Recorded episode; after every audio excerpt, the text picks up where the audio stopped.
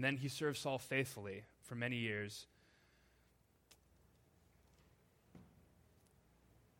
Um, yeah, he served Saul faithfully for, for many years, even though he had been anointed by God to replace Saul.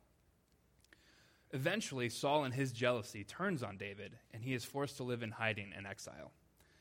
Even though David knows that he is the support of God and his followers, many in Israel remain loyal to Saul. These people speak evil about David and slander him.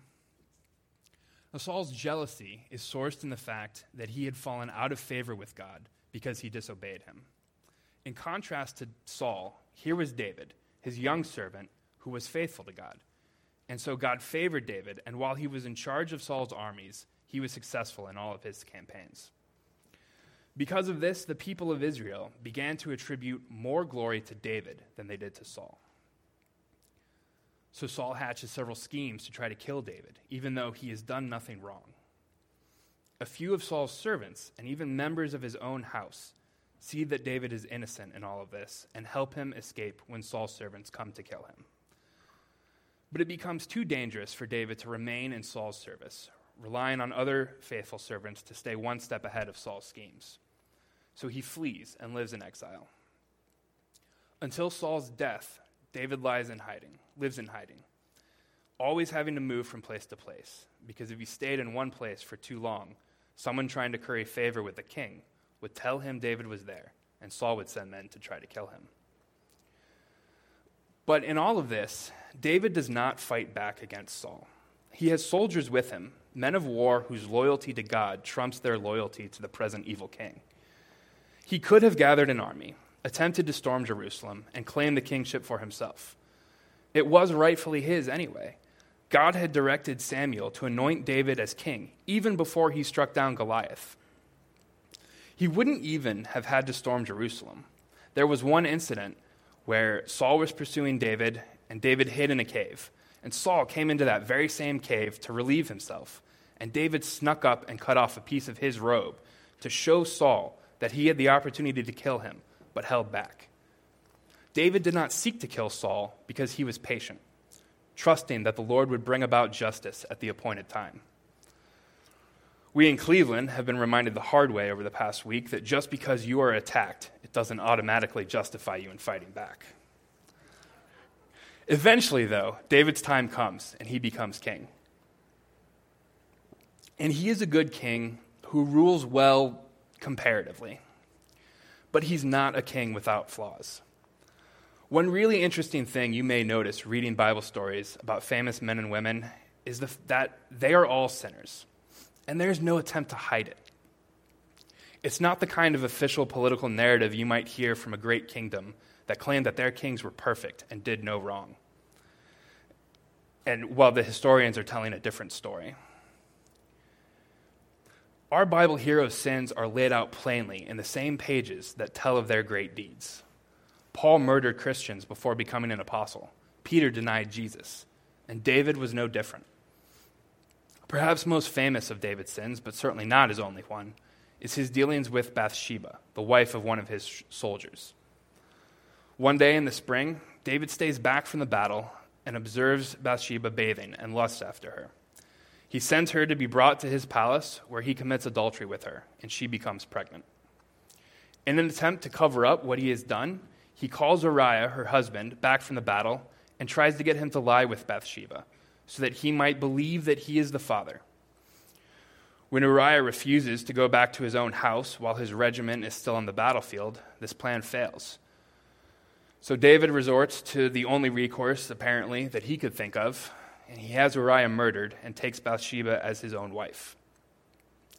To say that this was bad would be quite an understatement. Now, I choose to bring up these stories today as we prepare to study this psalm of David because it helps to remember that David was a complicated figure. He was a faithful servant of God, the boy who killed Goliath, the beginning of the messianic line, and a great king of Israel. And he was a wretched sinner. But God used both of these sides to show his glory. So let's take a look at the passage, which is Psalm 5. Give ear to my words, O Lord. Consider my groaning. Give attention to the sound of my cry, my King and my God. For to you do I pray. O Lord, in the morning you hear my voice. In the morning I prepare a sacrifice for you and watch. For you are not a God who delights in wickedness. Evil may not dwell with you. The boastful shall not stand before your eyes. You hate all evildoers. You destroy those who speak lies. The Lord abhors the bloodthirsty and deceitful man. But I, through the abundance of your steadfast love, will enter your house. I will bow down toward your holy temple in the fear of you. Lead me, O Lord, in your righteousness because of my enemies. Make your way straight before me. For there is no truth in their mouth. Their inmost self is destruction. Their throat is an open grave. They flatter with their tongue. Make them bear their guilt, O God let them fall by their own counsels. Because of the abundance of their transgressions, cast them out, for they have rebelled against you. But let all who take refuge in you rejoice. Let them ever sing for joy, and spread your protection over them, that those who love your name may exult in you. For you bless the righteous, O Lord. You cover him with, with favor as with a shield. So, in this psalm, David lays a set of requests before God. The ESV translate this as prepare a sacrifice in verse 3, with a footnote that it could also mean I direct my prayer to you. The NIV translates this as I lay my requests before you and wait expectantly. So David lays out a set of requests and waits expectantly, confident that God will act. David has this confidence because at the heart of all of his requests is God's glory. And when we pray for God to be glorified, our prayers will be answered because God will always be glorified. That is the one thing that we can have complete that is one thing that we can have complete confidence in. David's prayer also shows us three things about God. The first is that God establishes the right the righteous through his grace. The second is that God's glory is reflected in the righteous by their salvation. And the third is that God's glory is reflected in the unrighteous by their destruction. David begins his prayer by calling out to God and asking that he give ear to his words and hear his cry for help. Then David conveys his expectation that God will answer. I may be stretching this a bit here, but I find it interesting that the time of day of David's prayer is explicitly stated as the morning. It's almost as if David is saying, I pray this now in the morning, and now I will wait expectantly for action today. If not today, then eminently. It's clear that David lays this request out with a confidence that it will be answered. And that is quite a statement because it is a bold request. Thankfully, David elaborates for us on his boldness and his confidence. The word for in verse 4 shows that shows us that he is about to detail the reasons why he can confidently lay this request before God and wait expectantly. As David calls out to God, he begins by focusing on his holiness. Evil cannot dwell with God. He hates evildoers and abhors the bloodthirsty and deceitful. David is reflecting on his own sin here. He acknowledges the truth that his sin separates him from God. We don't know the proximity of David's writing of this psalm to his dealings with Bathsheba, but ultimately it doesn't matter. David may have written this psalm when he was wrestling through his guilt for committing adultery and murder, or it could have been the day after he lied in front of the Philistine king, feigning madness so he might be spared by him. Now, it may seem crazy to compare these, these two. I mean, obviously, adultery and murder are worse than lying. But the truth is that both these things separate us from God, who is perfect in holiness. This is sometimes a hard truth in 20th century America, but the Bible is clear. You can try as hard as you can to be a good person, but this will not make you right before God. God's holiness is so perfect that any sin, no matter how seemingly small, separates us. Now, this is such a countercultural message for us today because we hear all the time about how if we just do our best to be a good person, everything will be fine. Just love other people as best you can, and everything will work out. While the origins of this mentality might come from a secular place, they have bled into religious life. More and more, churches have drifted from the true gospel of Jesus Christ to embrace what is essentially Christianity as self help, where you believe in God to become a better person, and that that ultimately is the goal. Uh, Sarah and I have recently been watching the show Superstore, which is set in a Walmart like store where the manager is a caricature of a conservative Christian who's hilariously out of touch with his employees and, well, kind of everyone. Uh, in one episode, he gets into an argument with his assistant manager over whether people are inherently good. And they decide to settle their disagreement by offering all of their employees amnesty so that they can confess anything that they had done and gotten away with and not get in trouble. The resulting confessions are quite comical. The manager is so appalled, however, that he brings in his pastor to speak with his employees. During this interaction, the manager says something to the extent of, As a Christian, I believed you were all good people. And in what is probably a rare moment for Hollywood, the pastor corrects him and points out that Christians actually believe that everyone is a sinner. But the Bible is clear, and this psalm is clear that this mentality that everyone is inherently good is a lie from the pit of hell. To be sure, if you tell someone that if they do their best to be good, or if they meet some minimum level of what constitutes goodness in your eyes, that God will accept them based on their efforts, this is a lie. It is a lie because it is a claim that God is not holy. For only an unholy and unjust God could look on a sinner and say, Good enough. So, in verses 4 through 6, where David talks about all the things that God will not tolerate, he is focusing on God's holiness by contrasting it with the evil that a holy God rejects. God does not delight in wickedness because he is holy. Evil may not dwell with holiness. The boastful cannot stand before God because a sinner has nothing that they can boast of to a holy God. Holiness hates evil. Holiness abhors the bloodthirsty and deceitful. A separation from God is the basic human problem. We were created for God and have a need to be in communion with Him. The separation caused by our sin leads to a spiritual depression because we need God. The separation between a holy God and his sinners is also inevitable because sin cannot be in God's presence. Such is the might and strength and perfection of God's holiness. And yet, in verse 7, David writes, But I, through the abundance of your steadfast love, will enter your house. David is a sinner. God does not tolerate sin. Sin cannot be in the presence of God. Yet David will enter God's house. There are two literary components to note here. The first is the word but.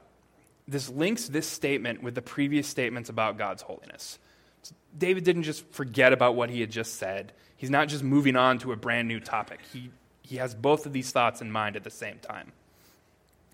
And the second is the modifying phrase, through the abundance of your steadfast love.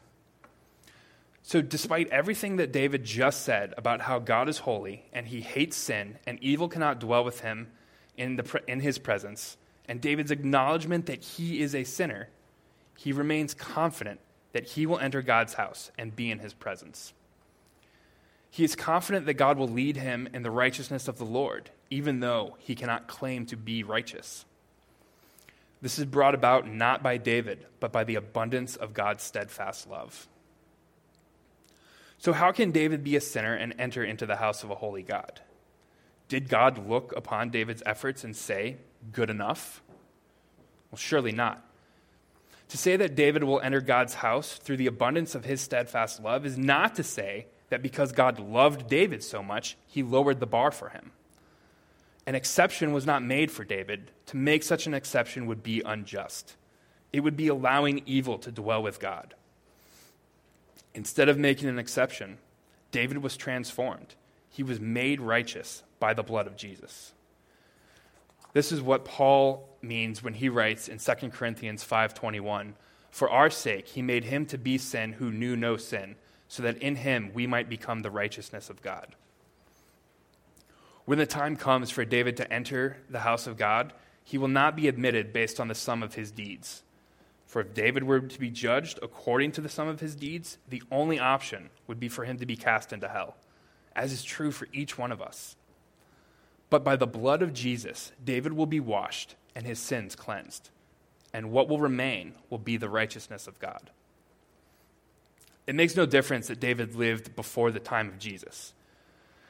The Mosaic law was given to prove this point that we could not achieve righteousness on our own apart from the grace of God. And those faithful believers of the Old Testament still ultimately relied on the grace of God for their salvation. And when the day of judgment comes, it will be the righteousness of Jesus that God attributes to them. This is what Paul writes of in Galatians when he says that Abraham believed God and it was credited to him as righteousness. Abraham was not righteous because of his works, it was by grace through faith. Now, this is God's answer to the basic problem of the human condition. We are sinners, so we cannot dwell with God. To do so would violate the justness of his character. So God sent Jesus, his son, who knew no sin, to take on human form and die the death that we deserve to die. Jesus took our place on the cross so that the just wrath of God was satisfied. And instead of the punishment we deserve, we are made righteous by the blood of Jesus. When reading this passage, you can almost sense David's relief when he turns his attention from his own sinfulness to God's steadfast love. And what a mind blowing relief it must be to know that God has provided another way for you. Keller writes of the mental anguish we suffer when we live under a works based system of salvation.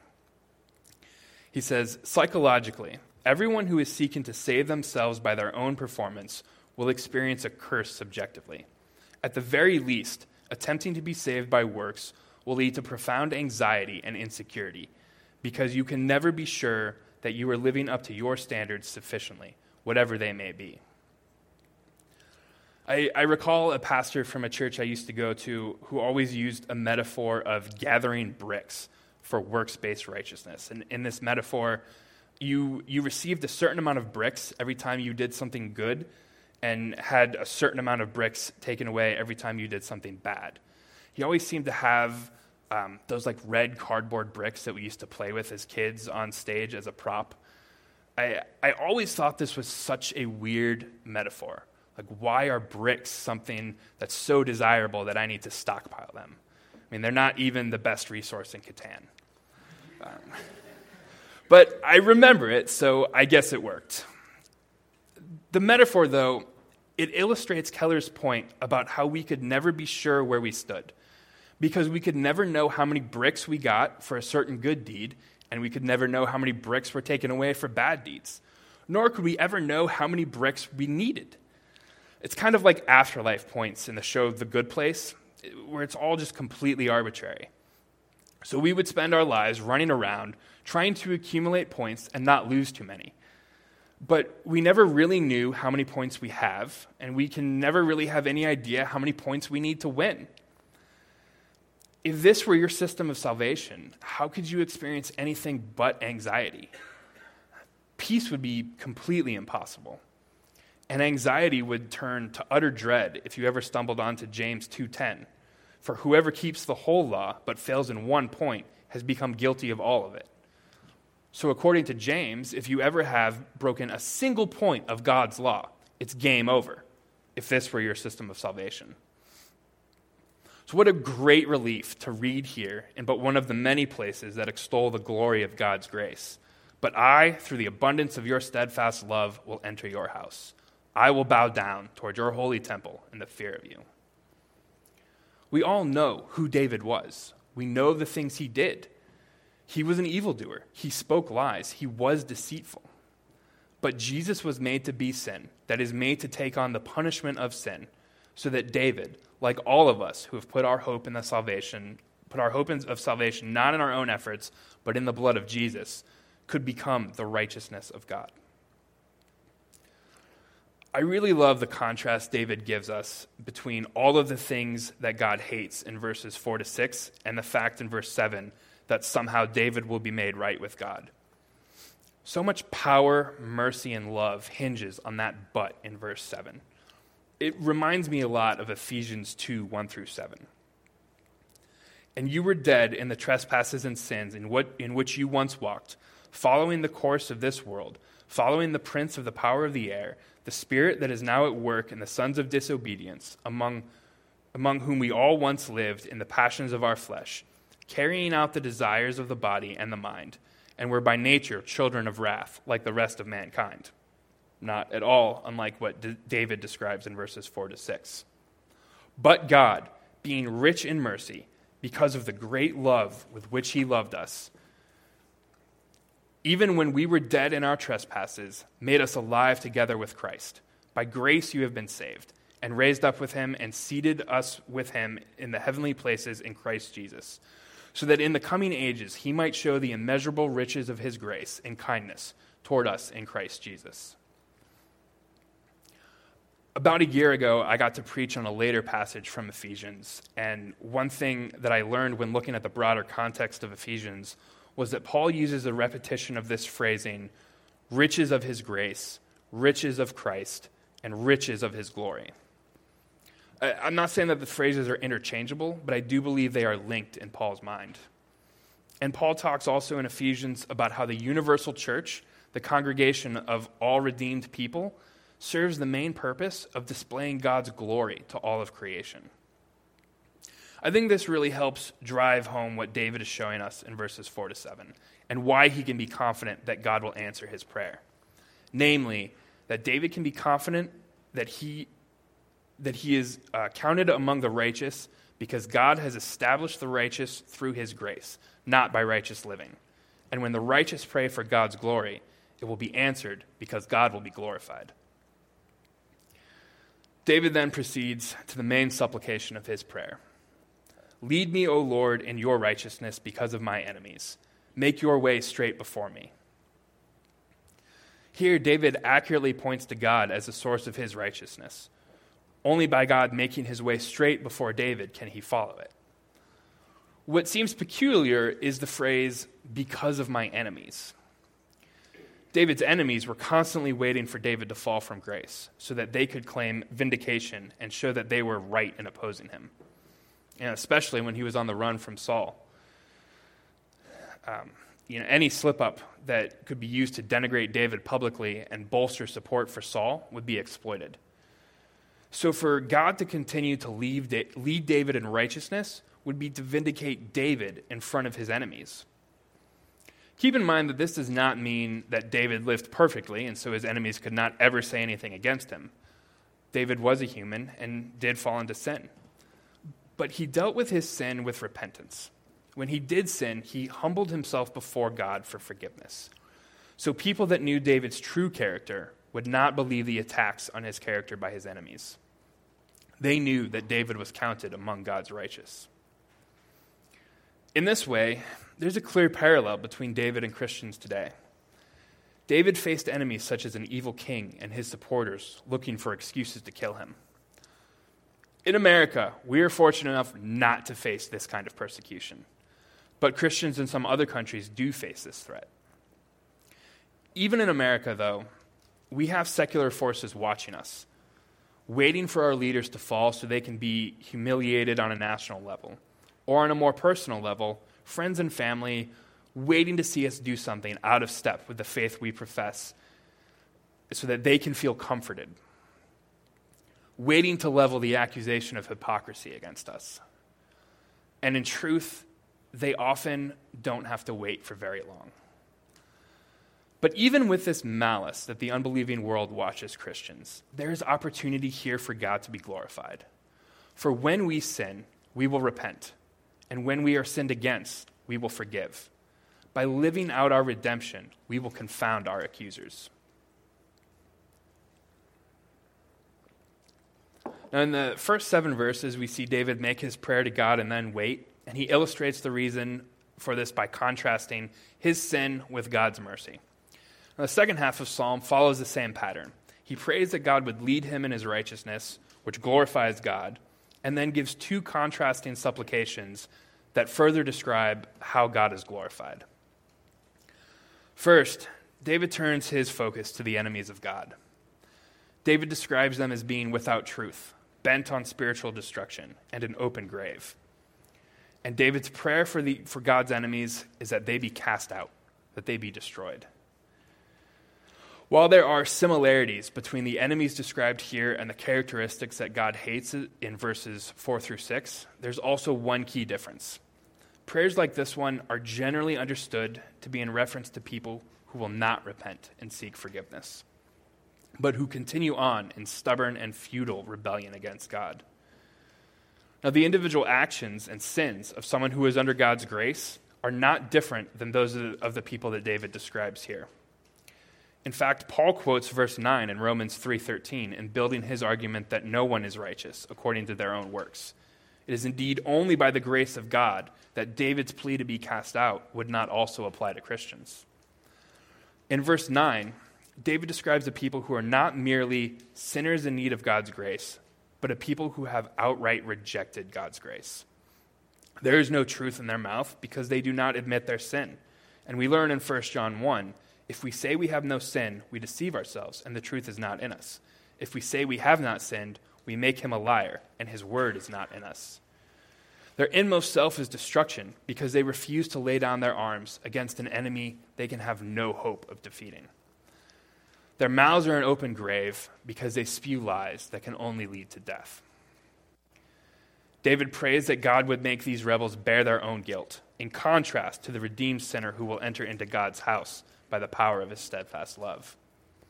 He prays that they would fall by their own counsels. In other words, they would be destroyed by their own sinful desires. And because they have rebelled against God, and because of the abundance of their transgressions, that they refuse to repent, that they be cast out. In this last plea is a stark warning for rebel and Christian alike. For to be cast out of the people of God, these enemies must have been acting as if they were part of the people of God. There are most certainly people who claim to follow Christ whose devotion is false.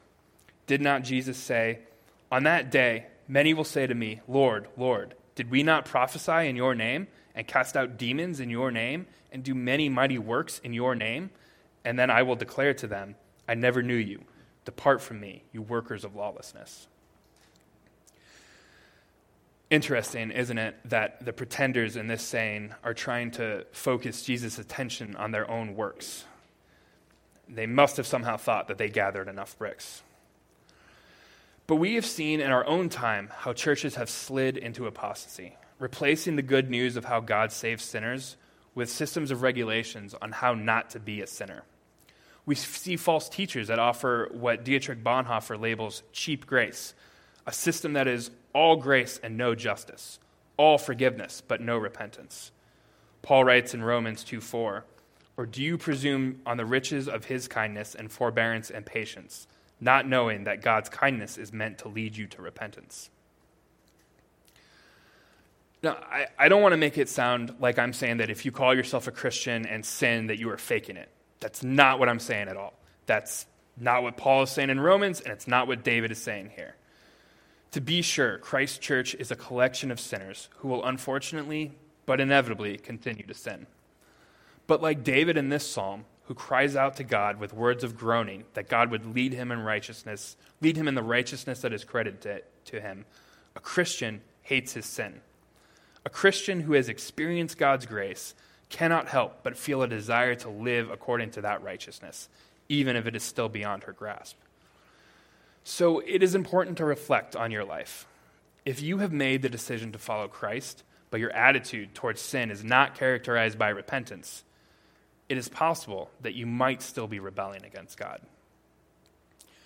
And a rebellion against the Lord of hosts is not one that can be won. And on that day of judgment, God's justice will be done to those who persisted in their rebellion. They will be forced to bear the weight of their own guilt the weight that Jesus would have borne for them on the cross. This is not a pleasant thing to imagine, and it can be uncomfortable to talk about. But I can't stand before you today and preach a message about everyone going to heaven. Not with this text, and to be truthful, not with any text. It would be more pleasant, and it might make us all feel better, but it would not be the truth. And more importantly, it would rob God of his glory. I said earlier that to try to preach a message that if you try real hard, God will count that as good enough was a lie, and that it denied that God was just. In the same way, trying to offer up a gospel in which God's love overcomes everything and saves even those who reject him is a reformulation of that same lie. I think it's normal to wish this wasn't true. It's normal to see God's power and think that since none of us deserve salvation, why not ask God to save everyone, even those who have outright rejected his grace? But this request would issue forth from our sinful hearts. For it is a request that God act unjustly, and this cannot be done. God's justice is part of his glory. The two cannot be separated, and God's mercy does not negate his justice. Therefore, David's prayer that his enemies, who are also God's enemies, be cast out is consistent with his theme that God will be glorified. Now, as certain as we can be of God's justice, we can be equally certain that his mercy is guaranteed. David continues his prayer with a supplication that the redeemed will be vindicated, that all who take refuge in the Lord rejoice and will ever sing for joy that those who love God will exalt in him, and that he spreads his protection over them. We have seen how Jesus has redeemed the lost by bearing the weight of their guilt and washing them pure in his blood. Now we see that the redeemed are precious to God, and he will hold them fast. David prays that those who take refuge in the grace of God would ever sing for joy with God, would receive, God, would receive God's protection, and would exult in God. I think we've talked at length about the reasons why those who take refuge in God would rejoice and sing for joy. What I want to point out here is that David asks God that they would ever sing for joy. This suggests a state of permanent joyfulness. And since our joyfulness is rooted in our salvation, therefore, permanent salvation.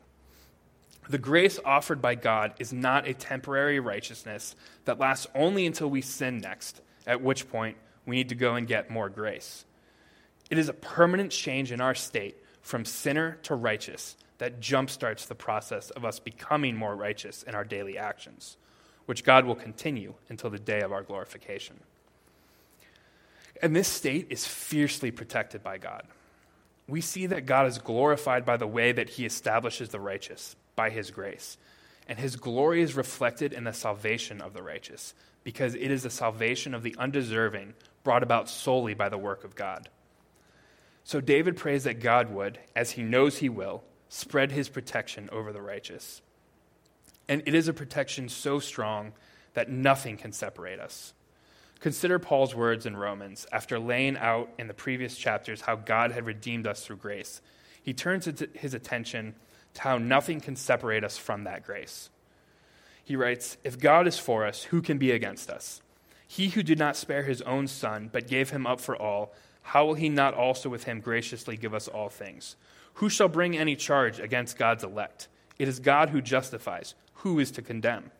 Christ Jesus is the one who died, more than that, who was raised, who is at the right hand of God, who indeed is interceding for us. Who shall separate us from the love of Christ? Shall tribulation or distress or persecution or famine or nakedness or danger or sword? As it is written, for, our, for your sake we are being killed all the day long. We are regarded as sheep to be slaughtered. No, in all these things we are more than conquerors through him who loved us.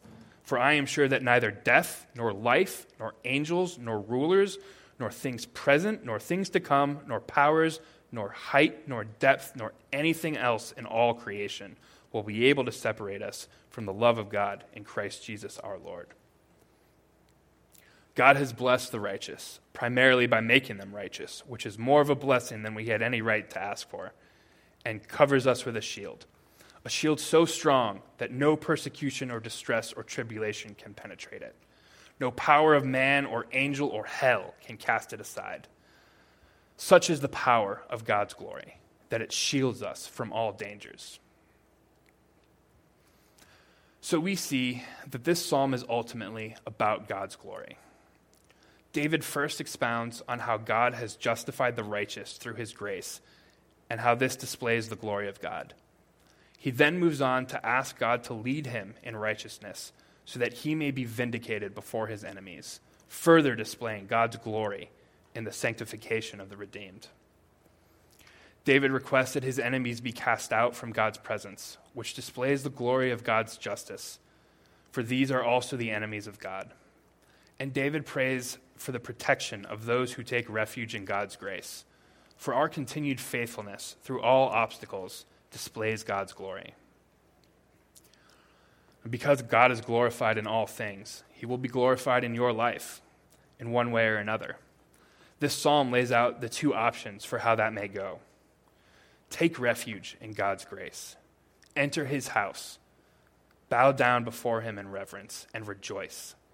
Ever sing for joy under the protection of the Lord and exult in him.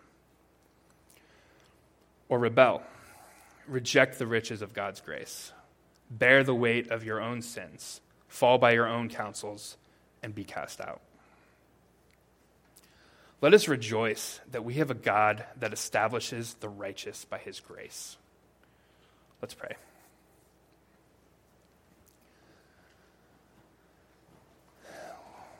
Lord, we thank you for this word, this message from David. We thank you for what it shows us about you and how you will be glorified. Lord, we thank you that your glory is permanent and absolute. Lord, we thank you that you have established the righteous by your grace. This is, this is more than anything that we could ever have asked for, more than anything that we have ever deserved. And, and we come humbly seeking only your grace it is the only thing that can save us. And, and we thank you, Lord. In Christ's name we pray. Amen.